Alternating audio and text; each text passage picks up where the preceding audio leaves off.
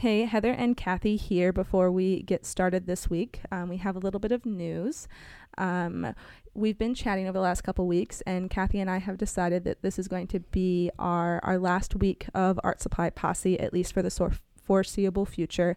Um, we love recording the show, um, but it just feels like the right time to stop for us. And we didn't really plan this it to happen this way, but uh, this week's episode is, I think, particularly cool. We have Brad Dowdy on the show, um, who is one of my favorite podcasters and somebody that you guys probably know pretty well. And we ended up having a really great talk about the stationary community in general, and we talked about a lot of things that you know, the reason that we started the show. So it feels like a really like nice, happy way to end the show. Though, of course, we're all going to miss you guys. It's been so great since I've joined the show. Um, I know I jumped in halfway through, but you guys have just made me feel so welcomed. And I just uh, love the friendships and relationships that I've grown through this uh, opportunity, and I'm so thankful that I had the chance.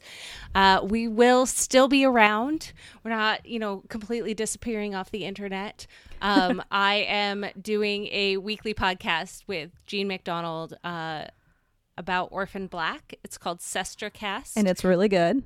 I'm listening to it. I'm very excited. Yes, uh, we're doing an episode by episode rewatch for Jean. She's seen it multiple times, and this is my first time through. And so uh, it's two different viewpoints watching the same show, and, and we talk about it. And so whether you've seen Orphan Black or not, um, you know, go take a listen. We'd love to have you join us over there. Um, and of course, you can find us on the Twitters, I am at Mrs. Soup and Heather is at Perryard. And, you know, who knows? Sometime in the future, we might, uh, if there's a special episode we have the need for, um, there might be another one in the future. But for right now, we will, of course, keep the feed up. You can access all of our previous episodes. So if someone has a question about, uh, gouache, you know how to attach them. yeah, you know where to exactly. send them. Yeah, the show will stay up. Um, our email will stay up. The Twitter will stay up. I mean, like Kathy said, we're not disappearing, and you know where to find us. Um, Kathy's got a couple different um, podcast projects going, which is exciting, including um, Sestra. And I have um, a show that I'm working on pretty hard and excited to launch sometime in the next six months. So um, I'll I'll be chatting about that on Twitter at the very least. And yeah, I don't know. Thank you guys for listening. It's been it's been a little over a year. We kind of like blew past our one year anniversary, but um, it has been a lot of fun. And you know, we we started this show sort of um, out of uh, like the listenership of the pen addict like that's how like i started caring about this stuff so it feels pretty cool to sort of go out um, by talking to brad so um, with that i think we'll roll our uh, lovely um, intro music from Bob Atkins. And uh, we will see you guys around on the internet. Bye.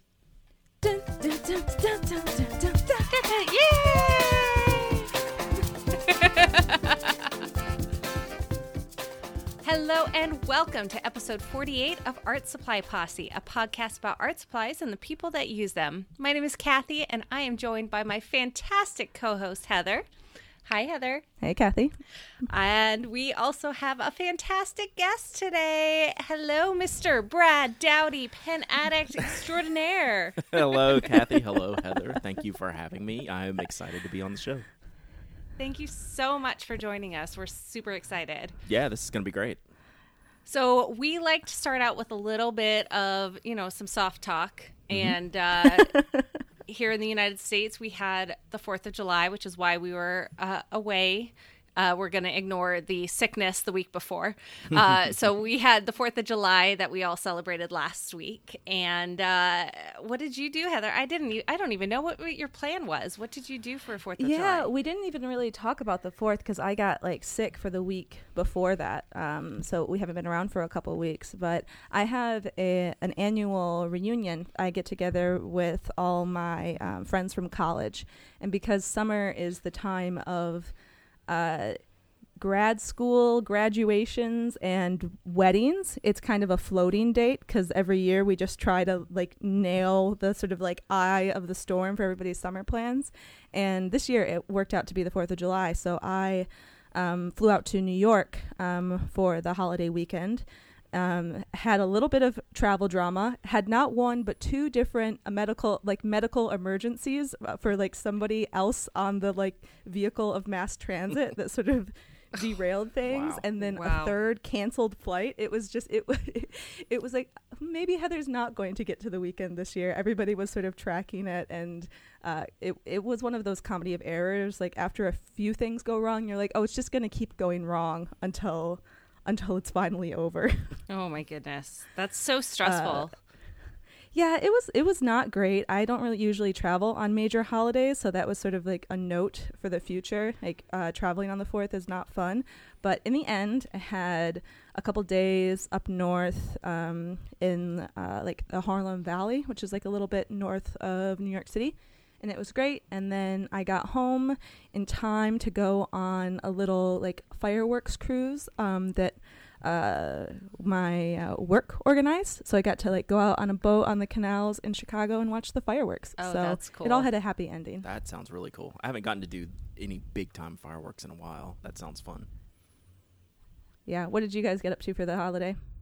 Uh, I was I was at home for the holidays because my wife had to work, but we planned it purposefully because we knew she would have to work. So we the weekend before the fourth, we went to the beach for like three days, and then the weekend after the fourth, so just this past weekend, we went to the mountains for a few days. So I've got oh, fun. both both my sets of my in-laws live four hours towards the water and my parents live four hours towards the mountains so it's like a quick drive either way free place to stay and you know they always want to see the grandkids so you know they get to do whatever they want and you know we get to go my wife and i get to go and chill out while uh the grandkids run around like crazy people but um we did Isn't like, that the best? Yeah, it's That is awesome. seriously, especially because the grandparents are just so attentive and they they love grandchildren that they're just like, oh, here, let's go over here and play. And you get to sit and have a beer exactly i read you know talk to your spouse and Yeah, like I love to read books, Yeah. but I never can at home. So I read one book on the first weekend, and I read a second book on the second weekend. So that that made me very happy. I don't I don't need much that's more than exciting. Yeah. Did the did your travels take you um, uh, in proximity to any Nock Co. namesakes? that. That is like different that is landscapes. hilarious that you asked that because where my parents now live, so we have a product coming out in the fall. Um, it's named after a lake called Seed Lake, and it's I just I just I it's on the path to my parents' house. So the next time I go, I'm gonna plan a detour so I can go get some uh, pictures, you know, with some signs in the lake. But that's and they live they live near Chimney Rock Mountain, which is not it's different from Chimney Top, but they're both in that kind of proximity. So yeah, all the North Georgia stuff is now the direction that I I'll be driving a bunch. So that's an awesome question that you said that because I was thinking the exact same thing. I need to go get some pictures. That's one of. I mean, there's a lot to love about Mm-hmm. Nock, but like I try to be a good hometown girl, even when I'm not living in Mhm. my hometown. So that that part of of Nock has always like made my yeah, heart very super warm. cool.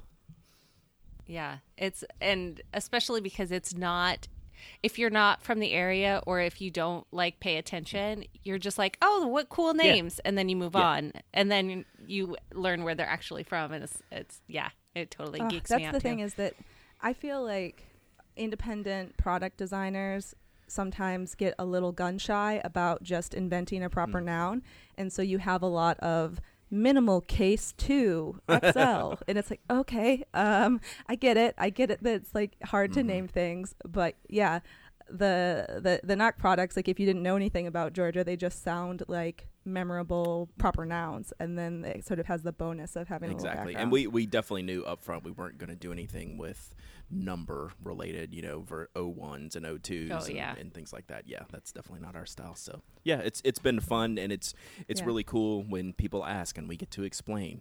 You know people say that that name is really interesting. Where does this come from? And then i explain and they're like oh that's very cool. So that, that that's a fun thing. And uh now we're at the point where it's a challenge to we better we better pick something good now because right. and, and people people check up on us too like well, th- well this is this is this is really in North Carolina. We're like no it crosses the border you know we we we try to keep it legit but it's it's fun and, and funny so. That's cool. Uh, so at the risk of filling this podcast completely with like Heather's misadventures, I, I could not like let the podcast go by without telling the story. So it, I had this crazy travel, right? This um, in, insane list of things that went wrong, and then I come home and I go to work the next day, and I'm walking by. My my dad is a very generous man and has been uh, loaning me his car because I just moved to Chicago, and it's this tiny little blue Miata and it has a hard top and it has like the soft top that's built into the car. So I walk by and I think it's it's had the hard top on it all season and I was like, "Huh, that's like looking pr- like a pretty matte finish. That looks like the soft top, not the hard top." And I sort of double look and you know when something terrible happens and it's sort of filtering down through different layers of your brain? I'm like, "Oh no. Oh gosh, it is the soft top." And I go over and while I was away, somebody broke into the car, took oh. the hardtop off the convertible, and took the seats out what? of the Miata. What? And so what I was left with was a car with like no hardtop and no seats in it. Oh. of course, I'm laughing because it's been two weeks, but like at the time I was like, "What? What a bizarre thing to steal!" That's so, so weird. I, I, don't. I don't think you can get in trouble for like moving violations after the fact, but I ended up having to build a pillow fort basically inside of the Miata to drive it five hours home to Michigan oh and put it away. oh my gosh! I couldn't just let it sit there with no seats, and I didn't want to pay you know two hundred dollars to get some temporary seat. So that is up there with like the most bizarre thing that's ab- ever like happened to a car that I've ever owned. Wow. I, I don't yeah, know that I've heard uh, a weirder story than that. That's unreal. That's, there must be some like that's Miata aftermarket or something. For, like, I would believe it. I, I have a friend who has a Miata, or I guess used to, and is like hardcore rebuilds mm-hmm. things, mm-hmm. and like there's this local group, and so I guess it it's got to be that sort of, or weird. It it totally is, and it's it's one of those things where the Miatas they're not particularly expensive or valuable cars. You know, I mean they're they're they're nice. It's kind of like Jeep people. There are just like some people that like yeah that's just right. their jam, and and they love it love it a lot. Uh, the car was parked in front of my parents' house one time, and I came back, and somebody had written me a note like, "Dear Miata friend, I have a Miata like this. If you ever want to have a phone call to talk about Miatas, you should call me. I was like, what? I called my dad and I was like, is this a thing that weird car people do? And he was like, yeah, it's pretty normal. I was like, it's not normal. You shouldn't leave notes to people in their cars about like, let's have let's have a play date and we can Says, talk about our uh, people talking about art supplies on a podcast. Yeah, right. It's true. Uh, well, so hey, true. Starbucks friend, I saw that pencil you were using, and if you ever want to chat sometime, I feel like that has explicitly come up on the on yeah, your show before yeah. though. Like when you when you eye somebody across yep. the room and you're like, you didn't end up with that pencil, like except yeah. for on very purpose. so funny. Well, my Fourth of July was a lot uh, more boring than yours. Apparently, um, although uh, on the day of the fourth, I was awake at five o'clock to go get ready for a parade that I marched with. Um, I photographed uh, my daughter's dance team, but also all the way up to the high schoolers, and there were the cute little tiny to- tiny toes who are like three and four in their cute little shirts, mm. and uh, it was hardcore, especially because I was photographing it. So I marched about five and a half miles in a two and a half mile parade. Um, so that was oh, that was dear. intense. But I also got to do kick line with the with the high schoolers, so that was fun because I hadn't done that in like twenty years. um, and then we had uh, our local town's fireworks. We can see them from the end of our street, so we don't have to go to the crowds. We can just walk down the street and set up shop. So we had a couple of our neighbors there and got to watch the fireworks there. And then uh, this past weekend, um, my mother in law got married. So my sister in law came in from Indiana, and we all were at, in Northern Oregon hanging out for that wedding. Got to see cousins that we hadn't seen in since our wedding 12 years ago. And so it was really fun to have everyone hang out together for a couple days. That was nice. But yeah, Yeah, no crazy cool. travel. Oh, that's awesome. I- I'm glad that you I'm glad that you actually enjoy taking photographs. It's it's kind of a chore for me. I only ever do that if I'm sort of in charge Yeah. of it for some organization. I feel like every time we do a debrief from some sort of holiday, you're like, and I took photographs like in this kind of intense Well, professional it was it was because you know it was a, a a professional side of things, not just randomly. Because my camera doesn't come out unless I'm getting paid or it's part of a volunteer thing. Uh, because I just get tired. Like I didn't bring my camera to the wedding. There were other people that were hired to take pictures, so I'm like, my camera's staying at home. So it's kind of Yep. like I have a very strict line on what is approved and what is not for me, which is nice. Yeah. that makes sense. Those kind of boundaries Yes, for sure. A plus. All right. So, Cool. follow up, which is perfect because our follow up this week uh, is from Marcus Clearspring, and he actually has feedback on the makeup conversation, which is connected to the Pen Addict podcast, where the Carolina Pen Company.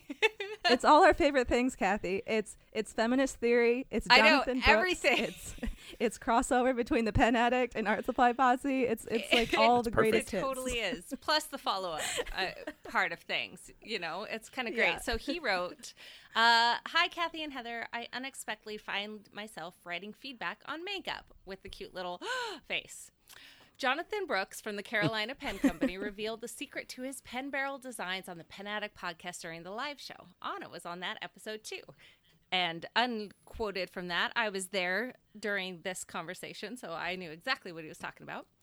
Uh, drum roll, Yeah, the too. secret is an extensive collection of women's makeup. Well, not from the regular cosmetics department. He uses cosmetics industry powders with mica. I guess he mixes that into the resin for pen barrels. I also remember designer James Victor Victori Victori Uh, I don't know. Uh, yeah, Sure. using a black one. makeup stick for hand lettering in one class. I don't have much experience with makeup except for Halloween style costumes, but my mother worked in cosmetics and perfumery her whole working life. From what she said, I believe the art to makeup is not noticing it's there, at least not in first glance. Kind of like a good special effect, which never takes you out of the movie. And this is so, such a good trip.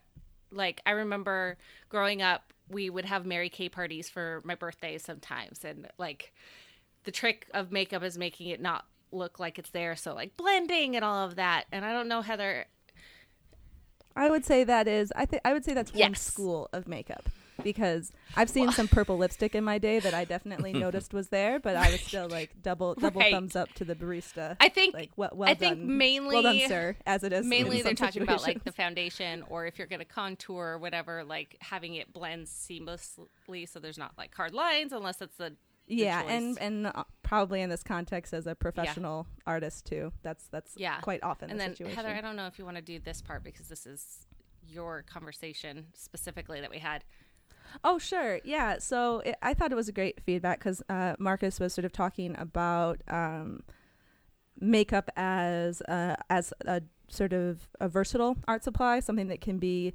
used as ingredients, for instance, in pen making, and then sort of as a um, professional outlet. And then he also sort of sh- shared um, his thoughts about just sort of makeup culturally uh, which is which is also part of what we talked about on the show. And just to pull a couple quotes, he said, "Culturally, the only really bad thing is being dictated to and feeling pressured. Clothes or makeup cannot be generally bad." Which I think is perfect. Like, I tell my something I sort of joke about with my my friends is that I'm really glad to be sort of um, at this point in feminist theory because I feel like women had that argument like a generation ago about if there was sort of a, a dogmatic approach that you that you could or couldn't be like femininely expressed in these different ways, and we seem to have arrived at this consensus that it doesn't matter like makeup no makeup dresses no dresses. The important thing is that you do that as an act of self-expression and that you notice the things that you're doing because you want to do them and the things you're doing because you feel um, pressured um, to do them. And so, like M- Marcus ends his email with, "The only important question is how you feel yourself about it. Ideologies can be what cause the pressure, even if they call themselves feminist." Which is which is absolutely true. If they dictate to you, be it directly or some like indirect method, the result is the same. So I I cannot agree with you more, Marcus. Like, well done. And then he closes with um, Simone de Beauvoir wore lipstick. so didn't know that, but that's a great way to. Uh, he he saw it in her bag during a documentary. So uh, ten out of ten. Uh, Yes. completely agree. Yeah, Yeah, that's an awesome letter. Right? Yeah, that was great. We usually don't like read from things That that, was long, but it was it was yeah. like, well it written, hit all well of done. the points and it was yeah, it made us excited. And uh I don't know, Yeah. Brad, if you do art snacks. I know uh, a couple episodes on Pen Addict before you were talking about all of the, your boxes that you're in. Uh, but the So July art snacks box arrived. And uh, I did my art snacks challenge before the episode, and so that will be in the show notes. Um, it's a little uh, doodle of both the Pen Addict and uh, Art Supply Posse logo together. So that, Oh, boom! nice. I've done my challenge for the month. it made me it, it made me smile. You did a really good job of simplifying our graphic, which is pretty um like has a lot of depth and different color, and you simplified it in a super like clear way. I thought the thing was so really well. Yeah, so I have a composed. I have a funny art snacks story. Um, you asked if I subscribe, and I've been, been a subscriber for years, and then all of a sudden, like over the past three months or so, I realized that the box wasn't coming anymore. And Oh, I know no. it's it's always, you know, you know, automatically renewed the subscription or you know whatever, and it just keeps coming, and, and that's great because I love the product. I love Lee and Sarah; they do an awesome job. And uh, I, I like supporting them, and it just hit me one day, like after months of not getting it, um, that hey, that thing isn't coming anymore. what happened, I believe, is I gave one as a gift, but I you have to do it the way they have it set up online. You go in and you can do it for like I did it for like a three month period, right. but it will recur on its own. So I went and canceled the three month one, except I think I canceled my one that's been running for like two and a half years. so I don't know. Oh, no. I need to check and see if the person's still getting the three month Instead one. of yours. oh no, they think Yeah. you signed up, them up for a lifetime right, of and art then mine are supplies. no They'd be longer. like, what the what the heck, so, man? Uh, sorry about that, Lee, but I'll, I'll get I'll get back on the wagon pretty soon. Yeah, I have a similar situation. I have I've just uh I have not sorted out my mail Still drama. having like I- issues? I just think mail doesn't Oh, come to me at my current apartment. And so I didn't get this box. I don't know where it was. It's definitely not Art Snacks' fault. Like I confirmed my address a long time ago and I'm completely confident that they've been doing it correctly, but my like crazy building, I don't even own the lease here. Like I'm just subletting. So my hope is that somebody somewhere has my art snacks boxes and they're like really enjoying it and they're gonna like start Oh, their own man. subscription. I'll be settled into a new place soon and I can get it sort of um, set up permanently in a new spot. But yeah, for now it's it's lost to the well, ether, if you were okay. to get it, you would get some awesome um, car- car- blah, blah, blah, Caran d'Ache pencils. Uh, I feel like this is kind of the international box because the Caran d'Ache pencils are s- from Switzerland. We have a graphic pencil that's from Great Britain, uh, a pen. What's it called? Hold on. Put away paper like an idiot.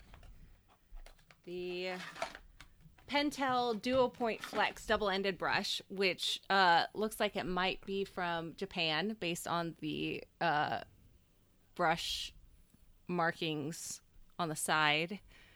Um, although I don't know where the Derwent eraser and sharpener is from. Um, but it's kind of it's okay. I believe those are German. So that the international the theme, theme. that we got going on, which is kind of fun.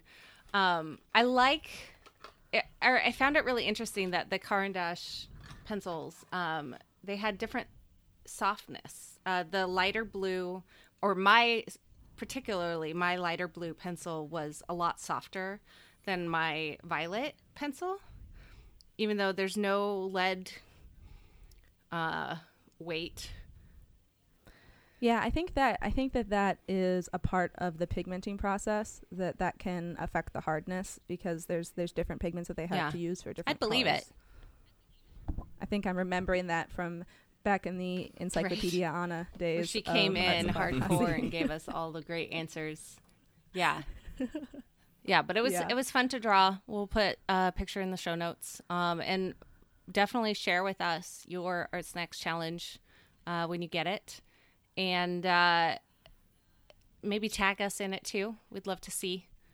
Uh, Yeah, I know you've become quite the um, subscription connoisseur, Brad, and you guys have been kind of chatting about the sort of theory of how to run a good Mhm. subscription.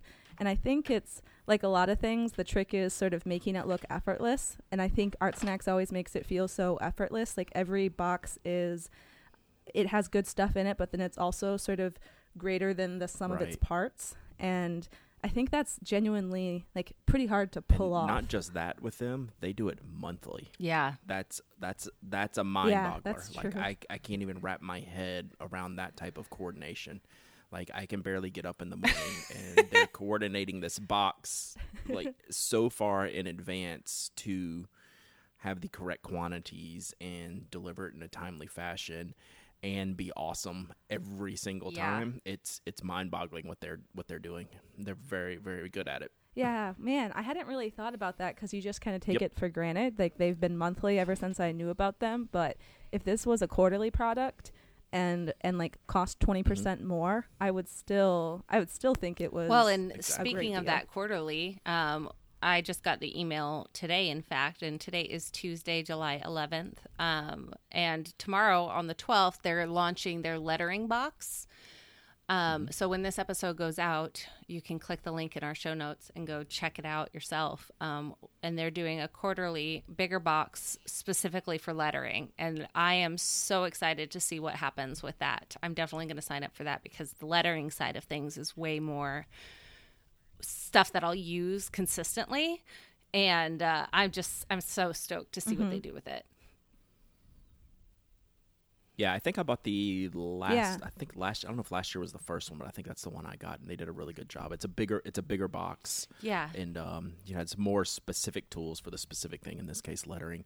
And I know I, did, I haven't read the details of it, but I know they did like some Skillshare classes and things like that, to where you uh, could get some videos and, and some learning and some tips um, on on how to you know be a better letterer. Yeah. and use all the tools that they provide. It was great. Well, and the cool thing about this box is it's actually going to be a, an additional subscription service that's just for Oh, lettering. cool. So it's not just like a one off like the watercoloring nice, or nice. whatever, but it's like for Yeah. lettering. So it'll be, I'm so excited to see what they do with it. Yeah, geez, man, thinking about our just our previous conversation, there's a monthly box. They do three or four collections a year, and now they're adding a quarterly box to that. and I, I, I mean, I don't keep in super close, you know, contact with Lee and Sarah, but I'm pretty sure they didn't like clone themselves or hire a robot or like acquire a staff of 15 like in the past Well, six we've done business with them a, as Nock. You know, we've done some cases for one of the big, like the summer travel Yeah. kits. Um, and I mean, you know, that was at least six or nine months ahead of the release date. So yeah, I mean, their their calendar must look just crazy. Well, and the nice thing is, is I know Yeah. That like we can trust there's there's an innate sense of trust that we have built with them that they're not going to like start this just to make money. They like really want to like yes they want to make money because of course they're a business but like they are dedicated to this in addition to everything else. So i'm sure that they've gone through and i I would be surprised if they didn't have spreadsheets of hours during the week that they Oh, can yeah. slip in. Okay, we're going to do lettering box on this day, type of a thing. I mean, they're so organized and hardcore. It would be interesting to peek behind the curtain a little bit. Yeah, Lee Lee's one of those guys. All the times I've talked to him, we Skype, you know, pretty frequently, and he'd be like, "Okay, Thursday, eleven fifteen to eleven thirty, I can I can pencil you in." I'm like, I, I guess that's a yes because you didn't give me another choice. It's good thing you have that availability there, Brad. Uh, Well, I think that's a good transition because uh, you know lettering I think is really compelling because it straddles this space between handwriting and drawing. And I remember in my art classes, our teachers were always very clear about the distinction. So whenever we had to draw something that had a lettering component or, or had um, typography in, in the drawing, they said you really have to get in the mindset of drawing letters, which is quite distinct from handwriting. And uh, you guys have um, on the Pen Addict sort of talked occasionally about that, right? Because it's sort of the you get these increasingly complex and versatile and capable writing tools, and it sort of inevitably sort of slips sideways into drawing. But on the other hand, there is kind of a, a mental block there. Like it's a pretty different process. So I was wondering, just like kind of as an intro, like what's your experience been about sort of the boundaries between those two things, and how have you bumped up against like your own desire or anxiety about drawing as opposed to handwriting? Mm-hmm. Yeah, I very much believe there's a there's a huge differentiation between the two, even though you think on the surface there shouldn't be, right? Like I can sit and focus and write and even just focus on lettering like I've done drafting work, you know, yeah. two two decades ago where my handwriting was, you know, you could not differentiate it from uh, like a blueprint handwriting or an engineering handwriting. I'd gotten my handwriting skill so refined I could do these things basically like photorealistic handwriting. And that's long gone. It takes practice and continued practice, but as much as I love art and appreciate art and I'm huge like following the art community, it's a mental thing, not as in I don't think it's necessarily a block, but it's like a switch that has to flip to have that artistic bit come out. So like you can train yourself to have better handwriting and to make your handwriting look a certain way. You I don't know that you can train yourself to be an artist. You can work towards being an artist and practice every day and you get better. It's clear that you can, you know, continue to work at it and continue, continue to get better. But the act of putting the pen to the page is different. And I d- I've never been able to get around that. Like I want to draw. Like it's in my head.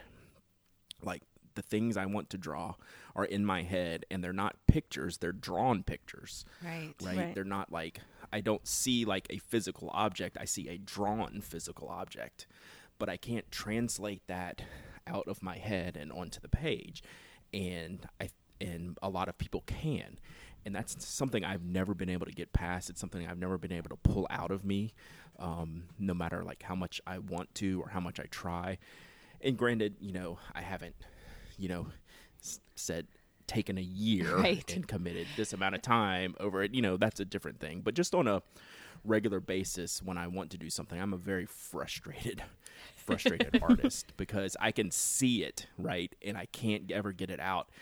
Um, and where handwriting has always come easy to me.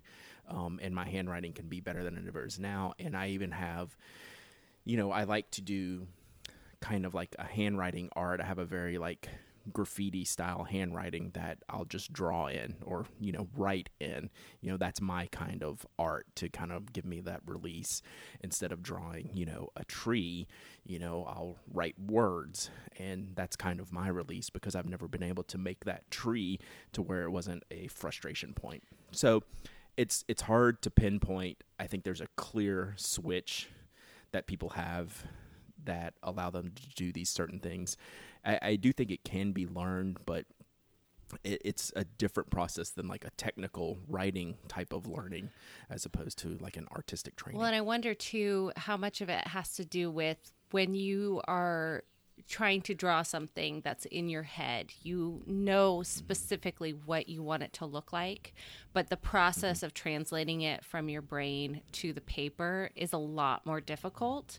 And so the frustration level is so much stronger than trying to get the letter A to look the way that you want because you're mm-hmm. you're trying to dissect this image in your head that you haven't actually drawn and no one else has drawn it so you can't necessarily like practice towards it whereas you can write the letter a hundreds of times in your in a journal and get that practice down but the the act of a, a physical drawing is very different when trying to like just copy it over and over. Yeah and the the one thing that i try to do for me because i get i want to do this so badly and i get frustrated with it is i i read a lot of art magazines and art books, mostly like modern art stuff that you can like draw with a, a pen and a pencil, not a paintbrush. Um, that I will look at these pictures and just kind of make my I'll, I'll, grab something specific out of that picture and try to recreate it saying okay how did they do this and I'll try to put it on paper and I'm generally pretty happy with that result but I can't ever do it on without that reference right. point so I mean that's like a definite a definite key for me is I, I do have to have reference I cannot create um, anything hardly without a reference um, except product design. Like I'm okay at product design. That's a different thing. Yeah, I was going like, to come I in can... and say, uh, well, you're obviously not copying these Nock Co designs from you know drawings that you've seen on the internet. Right. I think though both of right. those things are, are sort of rooted in uh, functionality. Like you were saying you can draw something that you can see but you but creating that composition is different. And like with handwriting you don't have to improvise the the structure of these letters. You can stylistically mm-hmm. choose between variants but it's it's a closed set of compositions and with product design the thing that you know like in your bones is like how you want it to work right and you can kind of like design away right. from that you know whereas if i think if somebody gave you like a shift dress and was like design a stationary pattern for this sort of like blank right. piece of clothing or like this blank bag like that's really different than being thoughtful about the process of using your tools yeah it's it's very rules based right i mean when i do a product design there's rules you know, it, it has to be, it has to meet certain criteria. When I'm doing something else just for fun, there's no rules, and that, for me personally, that's a problem. Mm-hmm. that know, always bothered me. I don't do good in school when yeah. they're like, you know, write a paper about whatever you want. I'm like, but no, right. there's too many choices, too many. Options. So like, I feel like I have this huge creative, you know, side of me, but I get frustrated because I feel like it's very limited too. But I mean, I guess I shouldn't. You know, we're all good at certain things, and like I'm okay that you know I can't really draw you know a picture that well, but you know I can. You know, my handwriting looks good, so it's a it's a give and take. I it it bugs me from time to time because I let myself get frustrated with yeah. it. But, yeah. You know, in the end, not a big deal. I I did some really quick research just to see if there was sort of a Malcolm Gladwell esque, like, oh, we all read that mm-hmm. article in the New Yorker and we know this, like about the mm-hmm. neurological difference. Like, what does your brain look like when you're um, writing versus when you're drawing? And I have no idea whether this was a a website of record, but I saw somebody who was um, had this sort of like partisan opinion about handwriting training, and they were they were mm-hmm. sort of like vehemently against tracing as a part of mm-hmm. handwriting formation because they said mm-hmm. that handwriting is about um, muscle memory and teaching yourself um, how it feels and like learning to be able to do that quickly that it's not a it's not a visual um, process and i thought that was really interesting the difference between uh, a sort of moto like a motor function type of thing like handwriting versus drawing which is this um, the thing that they teach you when you're drawing is that you have to be you have to have a lot of feedback like look up at your at your sort of subject look down look up look down like have this really rapid visual feedback. And i think if you were doing that while you were practicing your handwriting you would be kind of working against yourself yeah i, I absolutely agree with that when i was training myself to write in the architecture architectural style i never traced i don't know that i've ever traced any huh. yeah any lettering um, before. I mean, I guess it's maybe a good like very very beginning start to get some of the shapes down like that you're not used to making mm-hmm.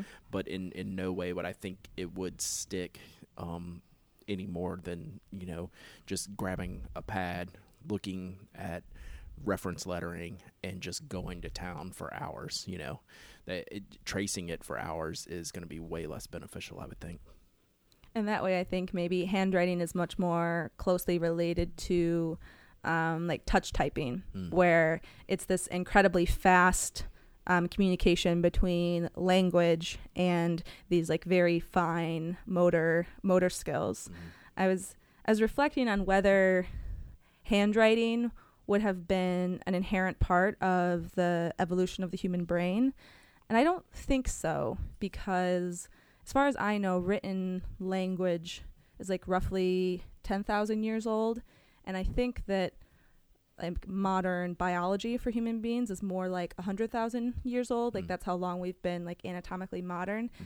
and I know for instance there's a huge history of people who couldn't write and still had uh, language skills. You know, it's not like writing is this. I think language is inherent to being a human being, but I don't think that handwriting is. So it's interesting that handwriting is this incredibly distinctive process that's Hmm. different than drawing, but it's not inherent. Like you can go your whole life and not learn how to how to write. Mhm. So it's it's like a relatively modern phenomenon. Well, and I would also be really interested to see the comparison between like Chinese and Japanese lettering and even Egyptian versus drawing. Like if we see the the brain stimuli firing differently between handwriting and drawing, how does that relate to between, you know, kanji in Japan or Mhm. the Chinese characters or Egyptian writing that I can't remember the name of it right now. Hieroglyphics. Um, yes, thank you.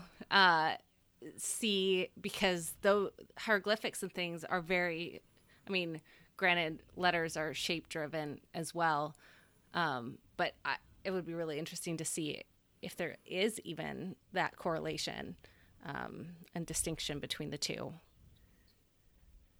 yeah, I think So my, many questions. My guess would be no, because even though to our eyes, like if you're used to, um, like an an uh, an English alphabet, for lack of a better word, um, Mm. those, The Roman those yeah, those those letters look more pictorial, but they're incredibly strict in how the strokes are put Mm. together and the order of those strokes. You know, there Well, there's, and- there's no improvising when when you're when you're drawing even the most complex traditional Chinese letter forms. Well, and the main reason I was thinking that though is because um, they tend to be word based as opposed to letter based. Yeah. Um, and so the idea of the word as an image versus individual letters being placed oh, that's together. a good point. Like the like the brain scan might be different because Right. um, Mhm. because it's like in bigger chunks. Yeah, that'd be interesting. Cool. So, um, Yeah, so we need to put together a study. yeah, Yes. obviously we all need to pivot to be uh, like researchers, and we just like put together a couple million dollars. We can do we can do like a longitudinal study. It'll just take like twenty years. We can do like the world's most well funded follow up. It'll be great. Yes. Right. Um, or more likely, We'll somebody get out there has already that. done this research, but they will and we probably just couldn't never find it on the internet. hear our show. Our two days of research couldn't find it. You know, Yeah. of course means that it doesn't exist. Sorry, I y- yanked my headphones out there. I'm back. We're professionals. um, yeah, so when we when we sort of pitched you for for being on the show, Brad, we thought that this would be a really interesting topic to talk about. Um, sort of the difference between drawing and handwriting, but also like knowing that this is something that you have sort of started and stopped a couple of times trying to sort of get um, into drawing. We were also interested in Mhm. talking about this sort of question of how to enter a community as a beginner. And I would Mm. say we can even narrow that to talk about our own world of like blogs and podcasts because you know obviously we all love this stuff and I think we we all a lot of us also know people in our lives are like oh you got the you've got the bug like you've got the seeds of a Right. stationery person. Like I can tell from like how you're handling your paper or like you bought the Mhm. best possible stuff without ever leaving the grocery store right? But at the same time like plunking somebody down at like episode 300 of the Pen Addict podcast is also like a hard recommendation to make. And this is something you guys have been talking about and thinking about for for a long time now. So like what's the what's the state of the art in your opinion about like how to Well- pe- how to bring people in And I know, like, you have the Pen Addict Wiki that I'm sure has been a huge benefit um, because you can help people, like, identify which one. Um, Yeah, that that came out of a lot of years of trying to answer the question that you just asked. You know, someone's a be- you know, someone's a beginner. How do you get them started? And in the podcast is one thing, but just with stationery in general, I guess I always when I started the blog, I just was in this discovery process for myself. And it wasn't a new thing for me. It had been something I've been doing my whole life with pens and paper. Well, now I had the internet, and oh my God, there's a whole world of stationery in Japan that I can order on the internet. and I couldn't find anything about this stuff, but I could buy it. That's the important so part. I wanted, yeah, yeah. So I, you know, I, I took took a few few chances that way, and I was like, I really like this stuff. There has to be more stuff like this, and I'd always kind of been very active on the internet, you know, sharing and talking about different things before ever starting the Pen Addict. So I was always online, and I said, well, I'm just going to start a blog so I can share these things, and you know, maybe someone will find it and they'll be able to answer the questions that I was asking myself. So I always and to this day, and, and sometimes I get a little bit loose and, and talk, you know, a little bit more advanced, but I've always tried to keep it basic, keep it straightforward. And I've always essentially just kind of had an open door, if you will, whether it's comments, email, Twitter.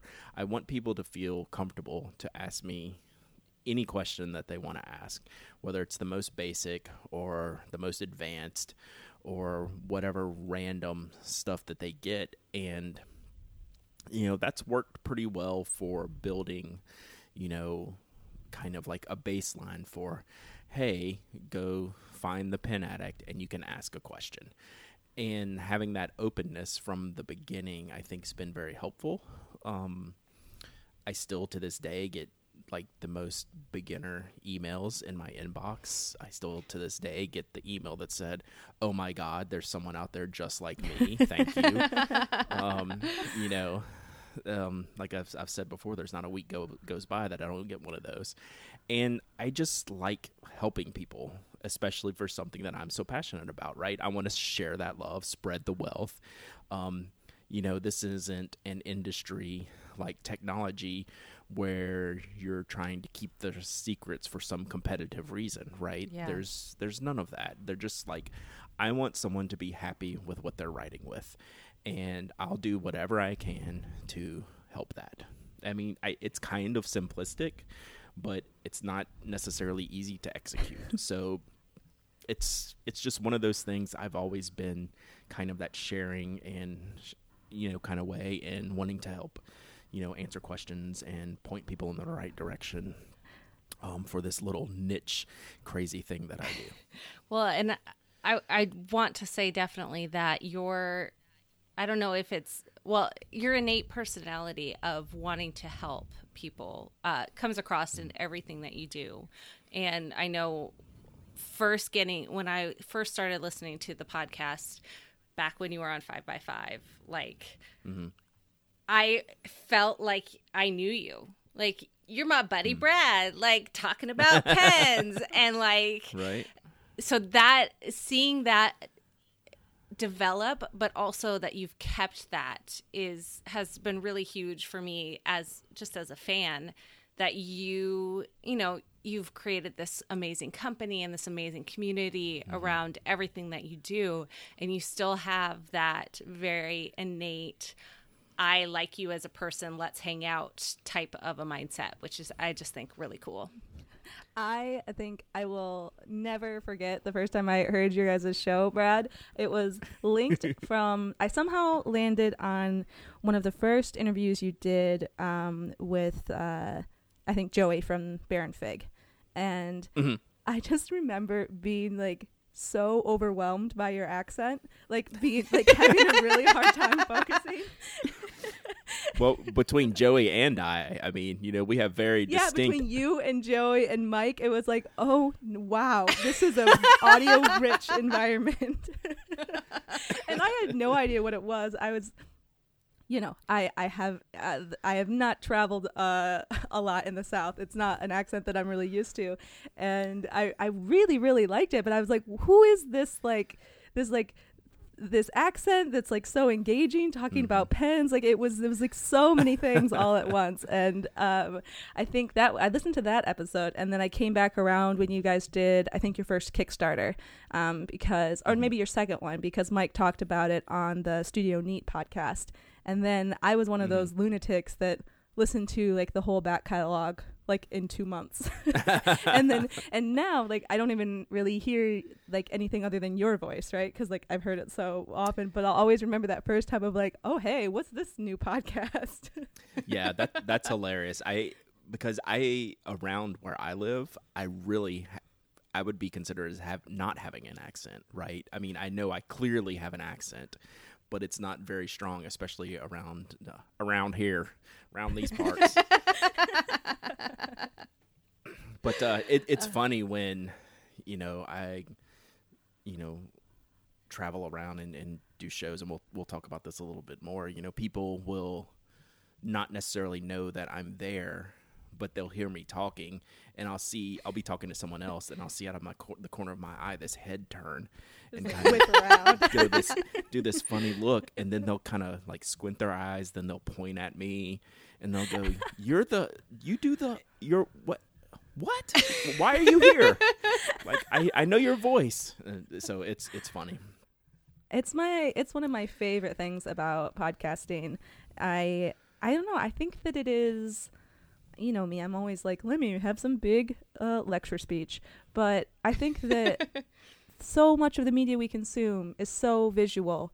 And i think that listening to someone's voice is just a totally different way of getting to know them. I feel Mhm. like you really sort of um, images are so overstimulating. I think that you sort of like you you make these impressions based on the picture that you're seeing. And i think when you hear someone's voice you have a lot those it's it's a lot less intense and so you have Mhm. this like long sort of more relaxed way of getting to know somebody and then i think we've all had the the experience of getting to know a voice so well and then you see someone's face and it looks like it looks like some like holograph with the voice you know sort of like co- coming out Yeah, for sure. Well, yeah, especially the nice, soothing, dulcet Southern tones of Mr. Brad Dowdy. Mm. It, it, and then you see his face, and you're like, "Yeah, that's exactly what I pictured." Yeah, so like you think about it, I like I I have a hard time wrapping my head around that I do this for a living now, right? So like I never intended on any of this to happen. and now it's like people recognize my voice in weird situations. So yeah but like bringing it back around to the community question um, i've thought a lot about the difference between having a really reg- like rigorous set of 101 intro resources Yeah. versus i think doing the much more difficult and ultimately much more effective work of building a culture that is beginner friendly mhm. I think it's very hard for those 101 classes to not end up being pedantic and boring.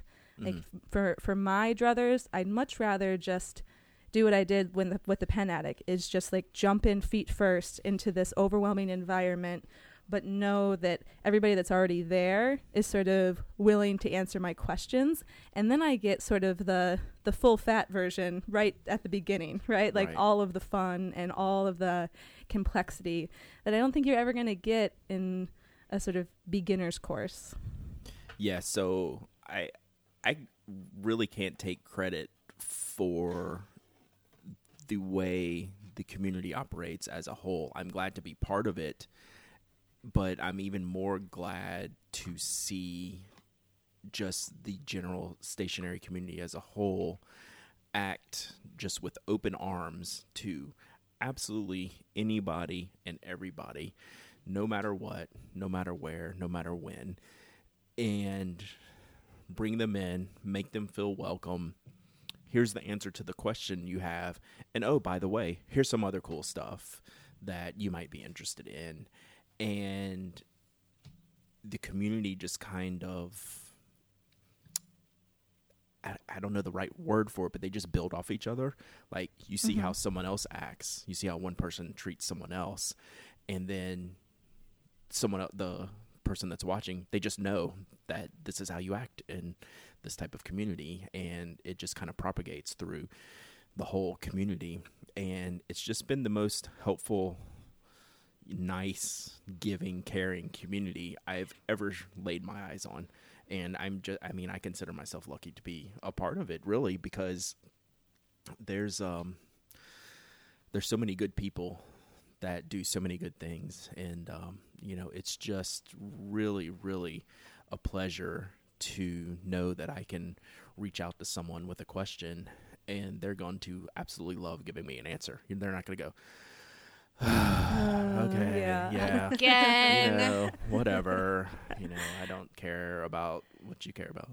Mike said one time that being at the at the pen shows feels mm-hmm. like what maybe what it was like to be an Apple fan 20 years ago. Like Mhm. it's this it's this genuinely nerdy space in the sense that there's very little like prestige to be gained, you know? right, Like right. people are really only there because they want to be there whereas you know i think i'm i'm happy that more and more people like superheroes and comic books and computers and apple in particular but at, at this point those are very powerful industries and there's a lot Mhm. of there's a lot of money to be made and there's a lot Mhm. of uh, you know uh, sort of fame and attention to be gathered whereas like this still feels like everybody's just here because they want to be here there's not really a lot of ulterior motives Yeah, and and quite honestly, and uh, this is not meant as a negative. That's not going to change, right? This is not an industry that's ever going to blow up and become mainstream again. You know, like writing was, you know, back in the 1900s, in the mid 1900s.